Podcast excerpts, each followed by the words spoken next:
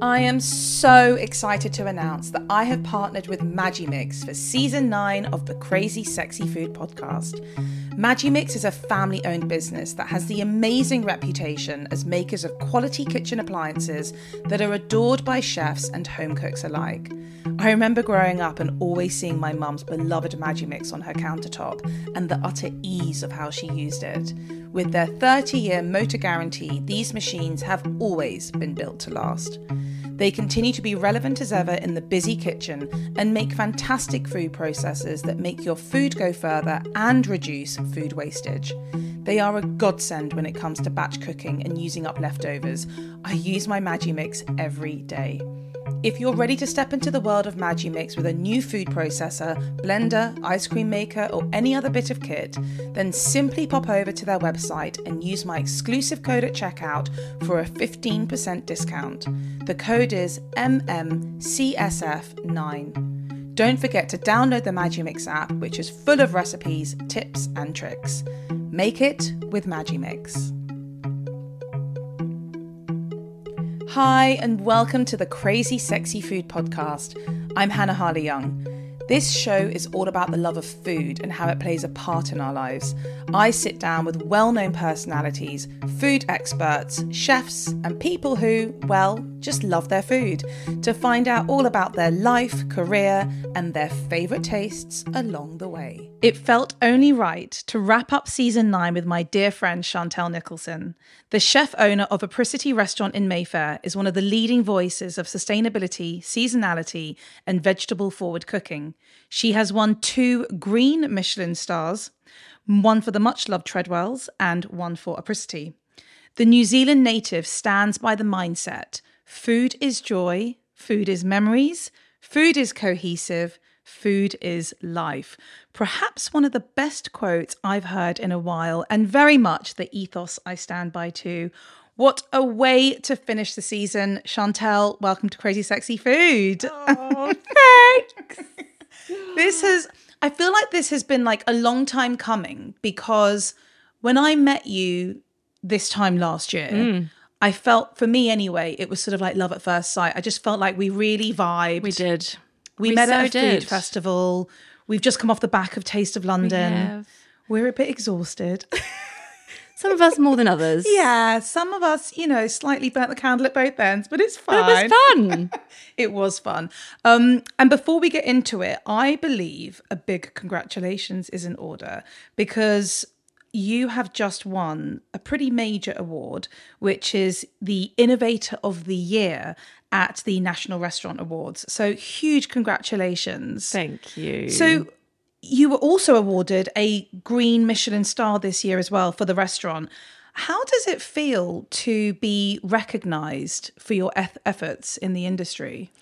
I think it just affirms what we've been doing. And I think sometimes you have those moments where you think, oh, am I being like too pedantic? Am I being too like steadfast in what I really believe in?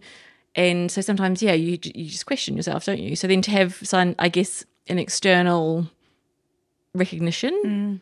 actually, you're like, oh, okay, cool. No, great, on the right path. Absolutely. And in relation to the innovator of the year, I mean, what does that kind of mean? What is innovating within sort of, I guess, the host, you know, the, the culinary world? That was an interesting one because that kind of came left field, and the the reasons they gave were that because we were doing things very differently and thinking outside the box. So, for instance, just putting the team first, which is not that usual in hospitality.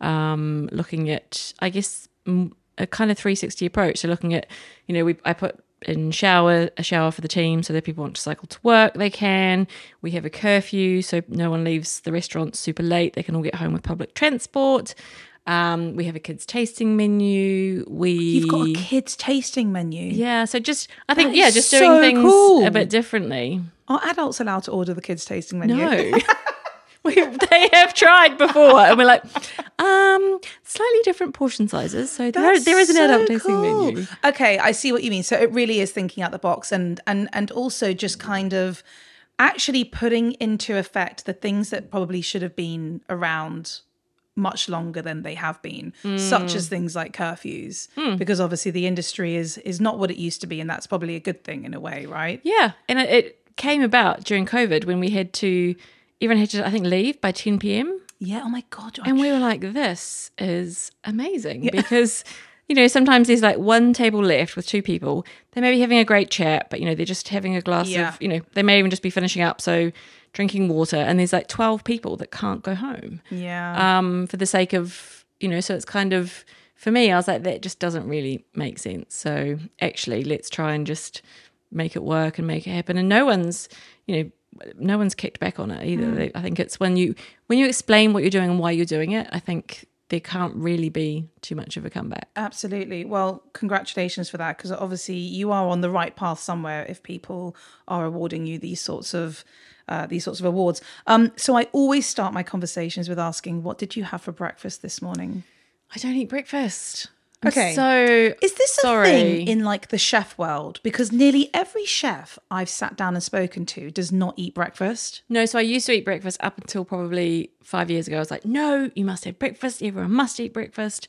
Um, and then I started fasting, and it was life changing. So I've had coffee. I've had this is my third cup of coffee. Oh, okay. So I just I love She's coffee. running on the Love coffee.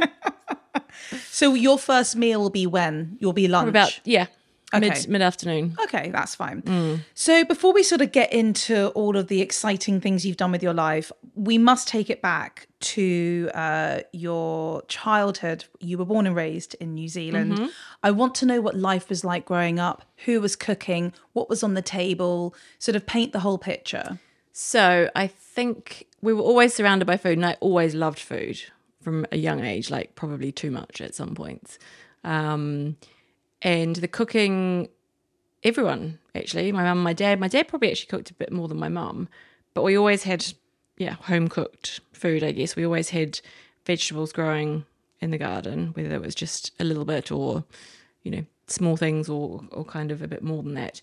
And we had, I had so my mum's sister married a man, my uncle, um, who was a fifth generation orchard in Oh, central. Otago in New Zealand. Okay. So every second summer, we would drive the whole length of New Zealand, which took about a day and a half or two days, and spend summer. So every second summer, we would spend on the orchard, which was just like incredible. I mean, we worked, so it wasn't like it was, you know, but it was just in one of the most beautiful parts of the world, and it's got these lovely dry, hot summers, just surrounded with incredible fruit. So cherries, peaches, apricots, nectarines, Oh, and my uncle just had has the most green fingers. So we would literally we take a bowl, go to the garden, dig the potatoes for dinner, just give them a quick rinse, pop them in the pan in a pot, and they are the best. But I've never had a potato like those potatoes since. And then for pudding, we'd take a bowl out to the raspberry vine and just pick raspberries and have fresh cream. And it was just, you know, it was just awesome whole food, which I think I never really appreciated until I guess now, where I'm like, that is just like so privileged, and I was so lucky Totally. to have that as as my childhood. Really. I mean, you sort of think about those stories, especially like, you know, someone like me who's been born and raised in like a really bustling city, to be able Hmm. to sort of grow up and have that on your literal doorstep I know. is it's beautiful. It was so beautiful. And then we also I had another aunt on my dad's side actually, and she they were all very good cooks, but she went and lived in America. So then she brought back a very different type of cuisine. So like coriander, we hadn't even had coriander probably till No I was like eight. So she got really into kind of Mexican food and cooking and just things that we didn't even know. So I had kind of all these different things coming at me, which was just amazing. So if you could sort of think of like one or two dishes that probably like res- represented your childhood, what would you say they were? Oh my gosh, that's a really tricky one. I think, well, one of a really basic one, I guess, which mm, it's probably not a great representation, but in some ways was, and we had a microwave, which was quite weird. Like we, I think my parents were like, "This is easy. This is going to save us some time. Let's get a microwave." Um, and so there was this dish called. So in New Zealand, there's a a cookery book that everybody has. Every household has an Edmonds cookery book, and it has baking. It has literally like how to make a chutney. It's got everything in it. yeah. And there was a recipe in it for corn bake. And corn bake is basically so in New Zealand we also have um, creamed sweet corn in a in a can, Yeah. which is just like delicious. Sounds amazing. So it's almost like a can of cream sweet corn, a can of whole kernel corn, some eggs, some cheese, Fabulous. bit of milk, and then pop it in the microwave. So it makes this like really cheesy, and it's like the easiest meal, but super delicious. So that I guess that was kind of like the comfort food. And then I guess on the other side of the scale, yeah, I mean we did we had lots of we had lots of barbecues because we were in New Zealand as well, and that was kind of. But I would say it was probably we did have a lot of veg growing up, and I remember my dad was a school teacher, and at his high school, it, it's almost like it's a bit like a cooperative. So like someone would um, have excess feijoas, which are another amazing fruit in New Zealand. So you'd kind of be able to. He would bring them home from school because he would have bought them from someone. And asparagus. So the very first season is asparagus, somebody. One of the other teachers at the school must have been growing asparagus. So we would get kind of these massive bags of asparagus and just the first ones of the season. So, like everything we ate seasonally, I think it's because New Zealand's so small and isolated at that Yeah. point food wasn't really imported. So we did literally eat. And I think that's how I know what seasons are with Absolutely, food. because it was sort of naturally ingrained in it was just the norm. one. Yeah. Yeah. And I remember when I first moved to London and going into M&S and being like, oh my God, what? Like, there's everything. There's like asparagus, there's strawberries. I was like, how is this all coexisting in. Sept- in September? I was like, wow, this is cool. And then after a while, I was like, this is not cool. Yeah, yeah. Hmm. Which kind of like actually brings me onto that question of, you know, because you are quite known for your sustainability, you know, you're really advocating for eating seasonally, eating your vegetables. Would you say that the mindset was very much there, not because it was sort of drilled in you, but because that was just your way of life? That was just what you knew. Yeah, hundred percent. And I think, you know, I saw firsthand food being grown, being produced, and the the you know the hard hard work that goes into it as well, and how I guess vulnerable you are to the seasons and to the weather, and then also, um, just yeah, getting excited by what that was, and you know, we would always shop at the greengrocer to get our you know, big, massive greengrocer we're talking here that was kind of just off a highway. So a big greengrocer, we'd go and get all of our vegetables for the week, and in the supermarket we'd get just you know everything else really. Yeah. So yeah, it was just it was purely the norm. Fast forwarding a little bit, um, when I was doing my research on you, I didn't know this about you. You trained to become a lawyer I did. at some point in your life. Um, where did that change happen? I mean, w- why why step away from that to become a chef? So I was nearing the end of high school. I didn't know what I wanted to do. I food was never an option to do as a career. Um, it was that I would go to university. That was just kind of the plan. Um, so I knew which university I wanted to go to, which was this like awesome student town in the opposite end of New Zealand. Um, but I didn't know what I wanted to to do. So I thought, well, I'll do something that's quite broad and generic. So I thought if I do law and it was called commerce then, but I guess it's like business studies management. So if I do both of those together, then surely I'll figure something out. Um, and it was in my third year, I think it was, that I thought, right, I really need a job because my student loan was like, you know, getting exponentially larger by the day. so I thought, why don't I go and see if I can get a job cooking? Because I, I loved cooking. Okay. And so I thought, well, I can do, you know, and I wasn't that enamored with what I was studying, to be fair. I, I put in kind of the minimal effort that I needed to. Um, so I thought I'll do something that actually I want to do. So I thought, "Mm, how am I going to, like, who's going to give me a job? So I walked into this cafe that I loved and just said, look, got no experience, but I'm just dropping off my CV. I'm looking for a part time job.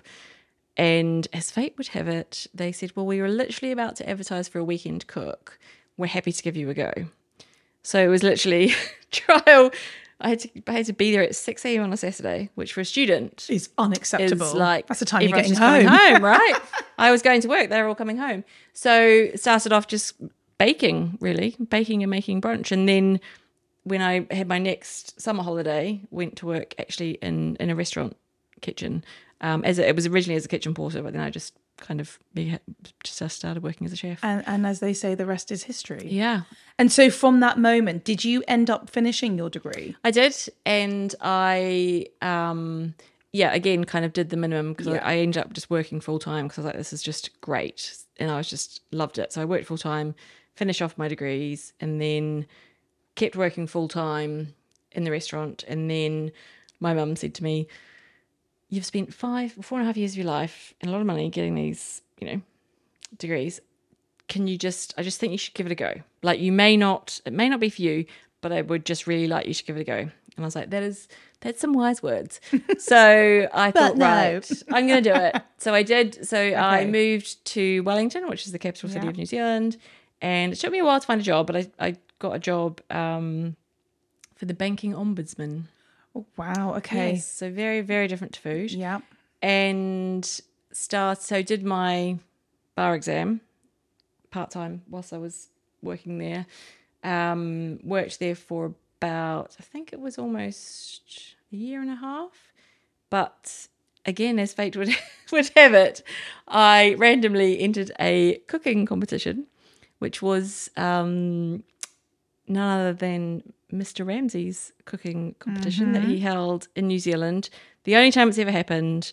No idea why, but it did. So randomly entered it, randomly got into the yeah, the actual competition. I think there was twelve of us. And then the next day it went down to six. Managed to get into that six. And one of the judges was a New Zealander who was the head chef at the Savoy Grill called Josh Emett. And he said to me after the, I obviously didn't, you know, win or- anything, but he said to me, There's a job at the Savoy Grill whenever you want it. Just let me know. Here's my email. Um, and then another, this is such a New Zealand story. It turns out that Josh, Josh's parents had actually bought their house off my parents What? And so we grew up in the same town. So this is just complete random, yeah. So this kind of one degree of separation. He's like, yeah, my my parents bought their house off your parents. Um, so I was like, okay, this is really weird. Um, and then so I literally went into work the next day, handed in my notice, and, and got my visa, and thought, well, I'll come to London for two years and just see what happens.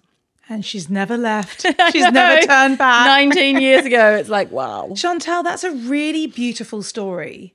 It's it it's sort of a story full of total and utter um sort of ambition to actually And no follow planning. your Like, heart. there was no planning. no planning, which I think we should all take a little something from. Um, and sort of right place, right time, sort of I love that. What an I didn't know parts of that story. and so okay, so you go to the Savoy Grill Yes. and I, and then I guess from there you're sort of working your way up. I mean, I loved it. It was, and so I'd gone from my previous my my office job. I think was seven and a half hour days. you know, uh, they weren't the most thrilling Yeah. days. Let's be honest. Um, to eighteen hour days on my feet in a kitchen. Yeah. and it was just like, whoa! But I loved it. I mean, it was yeah exhausting, and my feet were so sore for the first couple of weeks. Um, but I was just like, wow, this is just there's just so much to learn. And how long did you spend at the Savoy? I think just under, it's about just under two years, I think it was. And from there you moved. And from there, I went over to Petrus, which was at the Berkeley Hotel at that point in time. and from there, From there, I then opened the Gilbert Scott yeah. in St Pancras. Um, from there, opened Treadwell's in Covent Garden.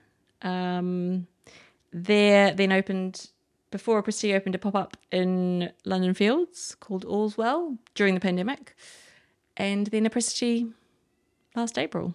Incredible. What a story. I love that. So I, I'm going to get to your present day sort of career, but I must ask, because I love this one when I ask a chef, do you cook a lot at home? So interestingly, like I used to cook at home all of the time, and then when I started working as a chef, I didn't because I didn't have any time. Um, and it was only during COVID, so that first lockdown, that I actually reconnected. Well, I reconnected with myself. Yeah. that's when I kind of had my epiphany, I guess, and was like, "What am I doing? Like this needs to change." Um, that's when I started, yeah, cooking for myself again, and I was like, "Yes." This is really it important. Yeah, this is so Yeah, it important. And I think then what was interesting is when I opened Allswell, it was a tiny kitchen, like the size of smaller than this Mm. actually, and it was just me and one other. And so some nights it would like it would just be me cooking. So all throughout that first, no, hold on, the third lockdown, I would open on a Saturday and just do takeaways, and it was just me in the kitchen. So I was just back to cooking, and I was like, I've just had my own little full circle. Yeah, I love that. really. And so, what what would you say inspires you as a cook, or I guess even inspires you as a chef? there's a lot of that. Like I get inspired by random things and like just, I mean, produce is one. Like I'll just go and I'll be like, yes, I want this and I want that. I was at the farmers market yesterday, which I've got around the corner from me, which is amazing. I'm just like, oh yes, oh some of that, some of that, some dill, some creme fraiche and potatoes, like just the whole thing. And then I kind of get excited. Um, and I think just people that are doing cool stuff, as in growers, producers, makers, and I'm like, I want to use their ingredients or their what they're making because it's just I love what they do and they've got that kind of right. Yeah, I just think when they're you can feel when someone is genuinely passionate and loving with what they do with food. So let's talk about Treadwells because that was where you sort of became chef owner. Um, it was in Covent Garden, and this was where you won a green Michelin star. So, what is a green Michelin star? So Michelin's definition of it is an establishment that is has, serves great food but is also focusing a lot on sustainability. I'm glad they've done that, but is that quite a new thing, or has it been going on for a while? So I think the first 2021, so that was when we we won it at Treadwell's. That was the first year. So this is maybe the third. Okay, no, I'm, Yeah, I'm, think it I'm, was, I'm, yeah. I am glad they're doing Yeah. it because I feel like there was it was needed. Yes. Right? Yeah. And to be honest with you, when I first met you last year, that was the first time I think I'd ever heard of it. Because when Mm. I was when I'd met you at Taste of London uh, last year, I was like, when I was reading about you, I was like, Green Michelin star, what's this? Love this. So talk to me about Treadwell's because this was a much loved restaurant, um, and you know, hugely popular. What was your time like there? So I opened it obviously for someone else and then took it over. So I think for me it was a huge learning curve again. Um, big site, three floors. Yeah, it was Um, huge. It was huge, and it was, you know, massive seven day week operation. It was just non-stop. Um, and there's times that I loved it. There's times that I loathed it. Um, there's times it felt like a shackle, and I think that's when COVID hit. It was kind of just a t- chance for me to actually reassess and say, "Hold on, what do I, what do I want here?" And I got to a point where I felt like I was trying to put a square peg in a round hole with it, and I was like, actually, you know what? I just need to. This is something that's had its time and place with me and now i need to to move on to something that's actually more aligned with with what i want to do um and just from an area perspective and just you know it was great and i you know actually just opening it and you know i get a real i do love the the buzz of kind of opening something new and just like being able to you know all the touch points and just decide them and actually create something and bring it to life um but i think i just realized that actually you know, for me and for my own, you know, personal well-being and mental health and just what I wanted to do in order to kind of move forward, I was like, actually, this has had its time. I need to to kind of, yeah, pass on someone else and then open something that's that's more aligned. And do you feel like one of those factors may have been the fact that it was such a huge restaurant? I mean, I can't imagine Yeah. managing or, or owning whilst cooking a, a place like that. It was so, it was big. It was a big place. It was big, but I think there was also like I did. I used to get such a kind of rush out of you know kind of a 350 cover dinner service, and I was like, you know, when it all goes well, it's just like it is a beautiful thing, and it's just a real sense of achievement. I think, um, but yeah, I just felt like that's I'd kind of yeah, it, it had come to its Yeah, come to a- its time. Mm. as things do. And so you are now at a beautiful restaurant. Your beautiful, can we call it your baby? It's like, yeah, yeah Apricity, which for me is very much at the forefront of this sustainability and sort of innovation, shall we say. How do you make a restaurant sustainable in this day and age? I think it is very much thinking about the 360 approach to it. And I think I have a I don't think we've come out with the right word yet because I think sustainability is just it's it's not doesn't cut it for me. And I think also if you look at it, you know, break it down to the definition, we don't want to sustain things. We want to make them better. So mm. I guess for me I kind of tend to I guess bet about the word regenerative and regeneration because I think we need to like rejuvenate, regenerate what we're doing. So I think for me that was very much what I wanted to do from the outset was kind of I guess rather than it just being I guess a restaurant and thinking about the food, the drinks and the, the service. It was like, okay, how can I how can it be a bit more than the sum of its parts? So how can I do things the things I guess that I always felt uncomfortable with in our industry, how could I change those? And, and what could I change? You know, and there's some bits that you can, there's some bits you can't, and it's, it's always, you know, it's constantly a balancing act, really. Um, but I guess for me, it's just thinking about the bigger picture and saying, how can we minimize negative impacts and maximize positive impacts? So, would you say it's difficult to to to run it at the way that you're running it? In not not maybe not difficult but is it challenging? Is it like a di- in a good way is it a mm. positive challenge? Okay how can we do this differently to kind of keep in line with what we believe in and what our ethos is? 100% and it's yeah it's a good challenge i would say. And I, I kind of part of me hoped that actually by doing it i'd make it easier for others to just be able to be like okay great that's what we need to do not you know whereas we're like okay do we do this? Do we do this? Do we do this? We can be like okay this we've looked into it researched this is what we feel is the best way therefore this is what we recommend so if you want to you know get rid of cling film in your kitchen this is what we do. If you want to what what do um, you do just containers containers with Okay, lids just checking Yeah. so that i so that i know that i'm leading a, a i know you don't like the word or whatever but sustainable kitchen you know No. household But also Yeah. just, you know, it, it's it's the the thing that I find too quite interesting about it is it's just none of this is super new. Yeah. It's all just going back to what, you know, my grandmother, Hmm. grandmother and Nana did that was very much about wasting as little as possible and getting the most out of everything and just re- like really respecting and valuing resources and whether that's a people resource, a food resource or you know, equipment, anything. It's actually just saying how can we ensure that this can, yeah, we're giving it respect for the value that it's that it's creating. something that I really love about the restaurant because I know that you've mentioned sort of the the, the things that you did in terms of like I guess why you won the innovation award in the first place but please sort of tell everyone the the aspects of the restaurant so the chairs were from a, a another restaurant that had shut down Yes, yeah. um and talk about the chandelier that's above the staircase so the chandelier is made from plastic bottles. So Incredible. use plastic bottles. But it doesn't look like- it doesn't look like- no. It's so beautiful, yeah. right? And I found it, um, and it's just what kind of one woman band that she makes them. She's an artist and she makes these amazing. And I emailed her saying, "Look, I'd really like one of these for the restaurant." And she said, "Oh, I'm um, I'm about to have a baby, so it's it's going to be probably this many months." And I was like, "Do you know what? That's great. I'll get something in the interim." So I think I bought something off eBay Yeah.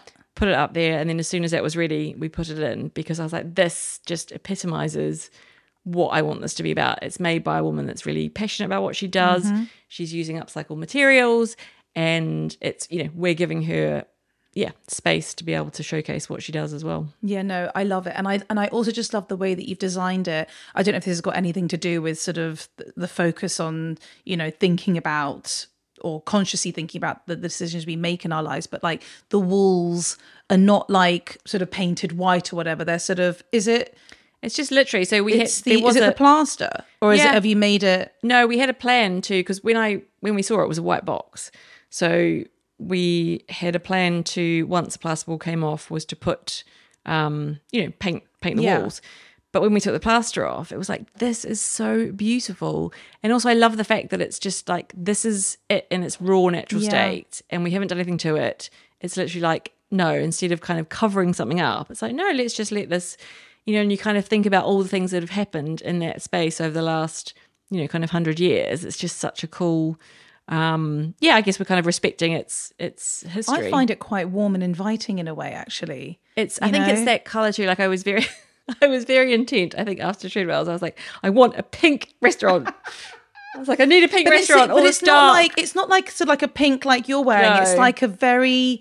It's just a warm sort of. Yeah i don't know. It's it's just it's, a warm really glow. Yeah, it, that's what it Yeah. Mm. is. It's a warm glow. It is really lovely. So sort of focusing on the food um i think something that uh is really key to mention is that although you you know you're all about sort of vegetable forward cooking you are also serving meat and fish 100%. um and i think that's also really important in a Mm. way but you know obviously uh, you know you're sourcing your meat and fish from you know reputable people and whatnot talk to us about the menu and sort of what we can look forward to if we do come and and, and dine there Yeah, it's interesting because people have said to me in the past, it's all vegetarian, isn't it? Or it's all it's all plant based. It's like no, and actually for me personally, I feel that we need animals in our ecosystem. So for me, I'm like actually, feel the same. and we get as long as they're it's done the right way and it's you know and it's delicious, right? We, we've got to remember joy. Food is about joy.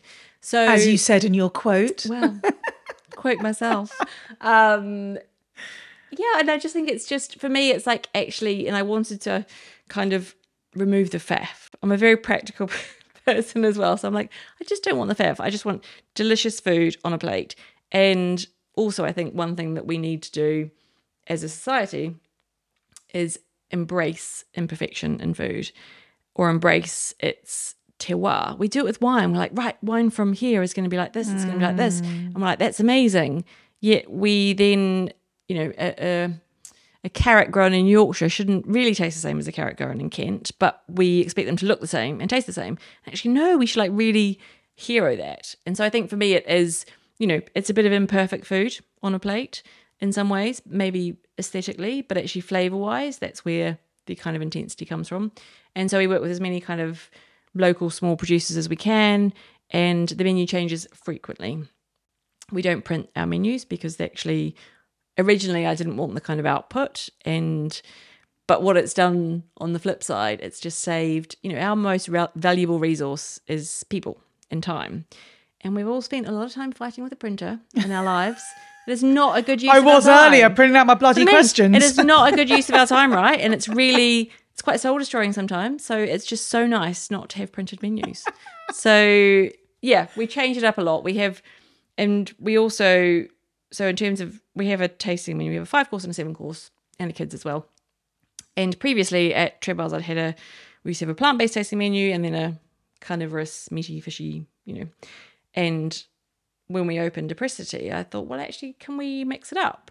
So what we do now is for each course, you can choose either a plant-based option or a non-plant-based. So you can mix it up. You can have the mushrooms and then have fish and then have the cauliflower, or you can have you know, like the ox that. tongue, or it's just. And I think it's a good way to get people rather than being like prescriptive and saying you need to eat more vegetables. Mm. It's like actually try them, and you, then you're not kind of feeling like you're missing out on anything either. and it's also a la carte as well. There, 100%, yeah. Which Yeah. yeah. amazing. You also have a very sexy uh, mac and cheese on the uh, on the Mac menu and as well. cheese. Yeah, there we go. Naughty, and It's I love it. one.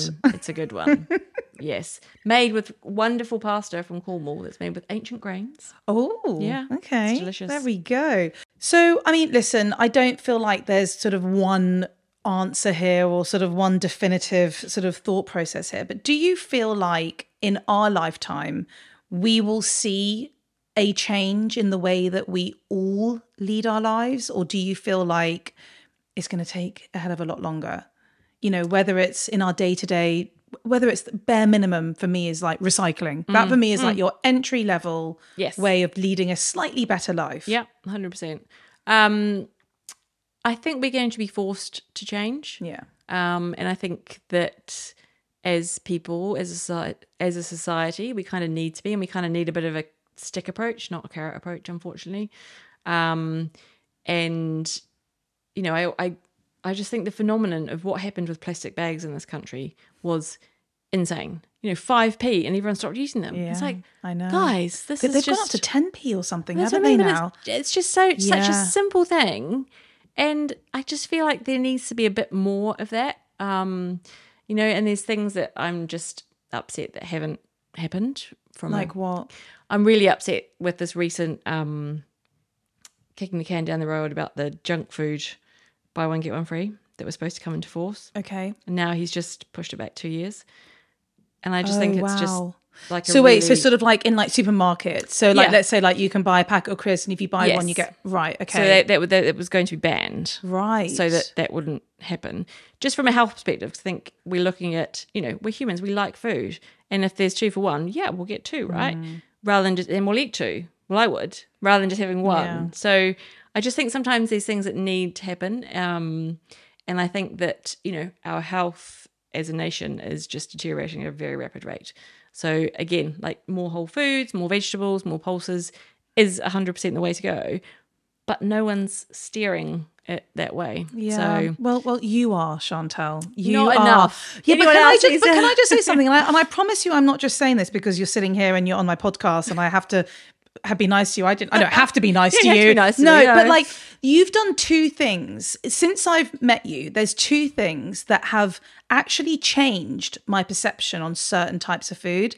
One of them was last year when you taught me how to make ricotta cheese, Mm-hmm. which if you'd asked me before that day whether that was possible in my own house in this kitchen i would have been like no i think i need loads of different equipment Mm. i'm not I, I, it just it just i couldn't do it and you did and we made it at taste of london last year and it absolutely blew my mind how simple Mm. it was and then this year um you taught me about uh, a vegetable the marrow fat peas i know you're like massive champ Yes. massively championing them at the moment um i knew what they were because in on sort of like a surface level we know them as like mushy Hmm. Yeah. peas right Yeah. but i would never in a million years buy them i would eat them out and honestly the next day i was sorting out all my food shopping and they were part of my my, my, my part of my so list delicious, right? and it's just it's just little small ways of just slightly retraining your brain to be like no you can make ricotta cheese at home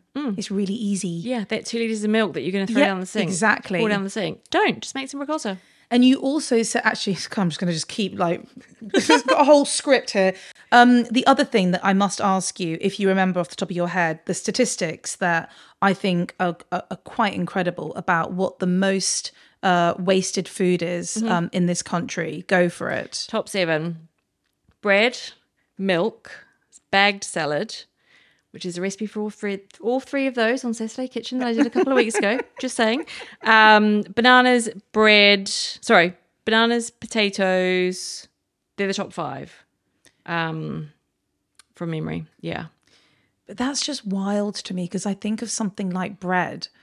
And there's actually so many incredible things you can do with stale So- bread. So many. right? So many. And like bagged salad leaves, that's the other thing. Everyone's just like, oh, you know, just throw them away when they and that's another one that you kind of always get two for one, right? Mm-hmm. So it's like just bang them in a blender, make some pesto. Yeah. Like so easy. Yeah. Yeah. as a leading female voice in the industry, sort of bringing it back to sort of, I guess, like the day to day of a chef, do you think that sort of the female chef in general um, has a better place in the industry than, than before, perhaps maybe when you were starting out? Have you seen changes? Um I guess I have because well, I've seen changes, but then I don't know if it's changes I've just brought about, if that makes sense. Okay. So we have, um, I think we are about 85% female in our kitchen and have been fluctuated between 75 and 85 since we opened. Um, and that's not a conscious decision, it's just what has come to us. Um, but I think there are more places that are thinking about the teens and putting them at the forefront rather than it being an afterthought. So I'm hoping that it is, you know, and there's very different um, roles and places that, you know, can suit everyone. So I do hope that it is more of a, because it is such an amazing industry to have a career in because you can do kind of everything Yeah. And it teaches you every skill there is. So it's something that we just need. I we just need to get more people into it in general. Totally. It doesn't really matter if they're female, male. I just think more people in the industry is is a good thing. Absolutely. So, any you any, any um, of you aspiring lawyers at law school who are looking for a Saturday job or whatever, go to Chantelle. Yes. She knows what that feels like. Give me a call. Absolutely. When you are away from your own restaurant, where are some of your favorite restaurants to go to? So I love simplicity. I think is probably just you know great produce or like really intense flavors. One of my favorite restaurants is Super One in King's Cross. Yes. on Caledonian Yeah, Road. yeah, yeah. Witchett that runs it. It's just like it's food alchemy. Like the flavors are just so intense and delicious. Um, also because it's where I around where I live, I love um, quality wines. Again, just like really delicious, packed full of flavor food. Um, yeah, for me, it's just very much about kind of simple, delicious. Is is a kind of my Absolutely. Mm. Are you a starter or dessert person? starter. Yeah, me too. More savory. Yeah, same. Mm. Always. Although I just it depends what the pudding is, to be honest. I always call them puddings, not desserts. I don't know What, what what what's sort of like your sort of desert island pudding. Like, if, I do love an apple tarte tatin okay, oh, with ice cream. When it's Like, all so been caramelized. yes. Oh, Like, and I think it's got the savouriness to it. I think Yeah. I don't like overly sweet pudding, so for me, it's got to have if it's got a savouriness, and then you've got the kind of hit of the yeah, the bit of like, tartness. ice- yes, ice cream needs Yeah. to kind of balance it all out. Yeah, Is yeah, yeah. Okay, I take that. What three items are always in your fridge? Um, wine. Love that? the honesty. wine, Kerrygold butter, Yeah, without a shadow of a doubt, um, and vegetables. Yeah, of course. always. Of Probably always cabbage. Actually, Okay. yeah, always cabbage. There's always cabbage in my fridge. Right. We've come to a very important part of the conversation. This is my on quickfire, quickfire questions. For some reason, my guests just love to keep talking, and that's fine. I won't stop you. Um, but let's see how we do. Okay. Okay. What is the craziest food you've ever eaten? Oh my gosh, the craziest food. I don't think I've eaten crazy food. It could be like quite subjective. So, I mean, for some people, you know, crazy food could be snails or Snails, caviar. ox tongue. Um, I've never tried. I've never tried tongue. well, you need to come and have it. It's on at the restaurant. I don't know if it's, really for delicious. me. No, My it husband is. loves I was the tongue sandwich. They're really, it's delicious. Trust me, delicious. I'm going to use tongue as your one Yeah, okay, because that would be let's go. crazy for me. Yeah. Okay. Perfect. Marrowfat Peas. Not so crazy. Not anymore. okay. What has been your most memorable meal? My most memorable meal, I would say, this is really bizarre, but it was probably, gosh, 15 years ago maybe. And it was when I was working crazy, crazy hours.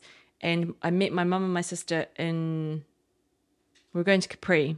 Well, they, they were somewhere else and they were meeting me. Um, and we just sat on this, like, really, it was a really nondescript restaurant, just literally kind of by the side of the road, but by the sea.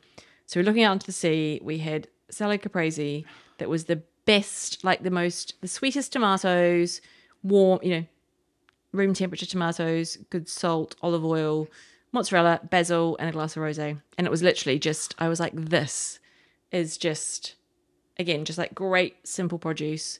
Time and place is a big part of food it's, as well. It's back to your quote joy and memories. That's what Yeah. food is about. Yeah, it is. Do you know what? Also, there's the simplicity of Italian cooking. I know, which is good produce. Yeah. Like great tomatoes, Yeah. great olive oil. Speaking actually of a cuisine that's sort of all about its produce and sort of not having to scour the other side of the world just to kind of bring in those flavors. They have it all there, done. And what I love about Italian food, it could just be a tomato on a plate. Exactly. And it's still the best thing you've ever Yeah. eaten in your life. 100%. I love that. yeah. No. Okay. totally. Something I recently discovered about you is that you and I have a little bond over a particular something something. So, my favorite question ever um, to ask is obviously, as you know, my favorite uh, snack of all time is a packet of Monster Munch, which is beautifully sitting in pride and place next to me. What is your favorite flavor of crisp? I don't even know why I'm asking and why. It is pickled onion monster Hey. munch. Is but then it is followed. It's also depending on the moment though. Okay. Because my other favorite crisp is one that you detest, which is really interesting. Wait, which one was it? I've forgotten. Tyrrell's. Oh, Tyrrell salt and vinegar. Now the bloody Tyrrells. Yeah, exactly. so pickled onion monster munch, depending on what I'm eating in time. Yeah, okay. Because like pickled onion monster munch, great with champagne, great with gin and tonic. Yes, But with this is what we, beer- this is what we were talking about, wasn't it? But with beer, and I love beer. I love IPA, especially hazy IPA. Crisps, okay, Tyrrells. We can agree to disagree. yeah, we're going to have to. I'm also going to throw something out into the mix there, and I'm going to say, have you ever tried the Co-op own brand salt and vinegar crisps? No. Right. I have a feeling, depending if whether you can handle it, because they're strong. I can I mean, they really sort of like you know give you Take ulcers, your- or take all your taste Right. buds. I mean, like pickled onion monster yeah, basically, yeah. I'd say even more intense. They are incredible. They are they are a thing of legend. They are on my list. And I'm going to bring some over to you one day because I'd like to experience it together. okay. Yeah. Right. I think we do need to have a crisp. No, we do. We've already discussed Yeah, we that have, we're we going to do a yeah. little something true. C- coming to an coming to a social media platform near you soon. Yes. Okay, what food sums up happiness for you? a juicy, ripe apricot picked from the tree in Central Otago. Oh, I'm telling you, no other apricot has ever come close. really? Mm. And like, everyone's like, apricots, they're kind of average. But No. until you have these apricots, Do you go back there? The last time I was back was four years ago, but I'm trying to plan. Okay. Yeah. Amazing. Mm. Okay, final question. Live to eat or eat to live? I mean, really? Do we even need Do I to have ask to ask this this damn question? Like, what would life be without food? Well, quite, quite. But you know, some people, I find it's a philosophical question. You know, there are some people who have sat at this table and have really shocked me because perhaps of maybe what they do. They could be in the food world. Um, and they have said that they um they, they eat to live. You know, uh, I just don't know what you'd. No. What I think about all but day. I, I don't know what that feels like. No. Sometimes I wish I was a bit like that. Yes, yeah. You know, I think we all have days yeah. where we're like, please. yes. All right, Hannah, that for a put down the monster munch. Exactly. Don't open it. Don't open it. Oh, too late. Oh, Chantelle, thank you so much for joining me. Honestly, I think you are a total breath of fresh air to this industry.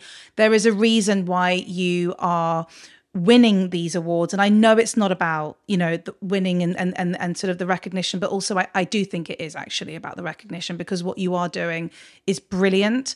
And I hope that more people will follow in your footsteps. Wishing you the best of luck with everything that you put your hands and your mind to.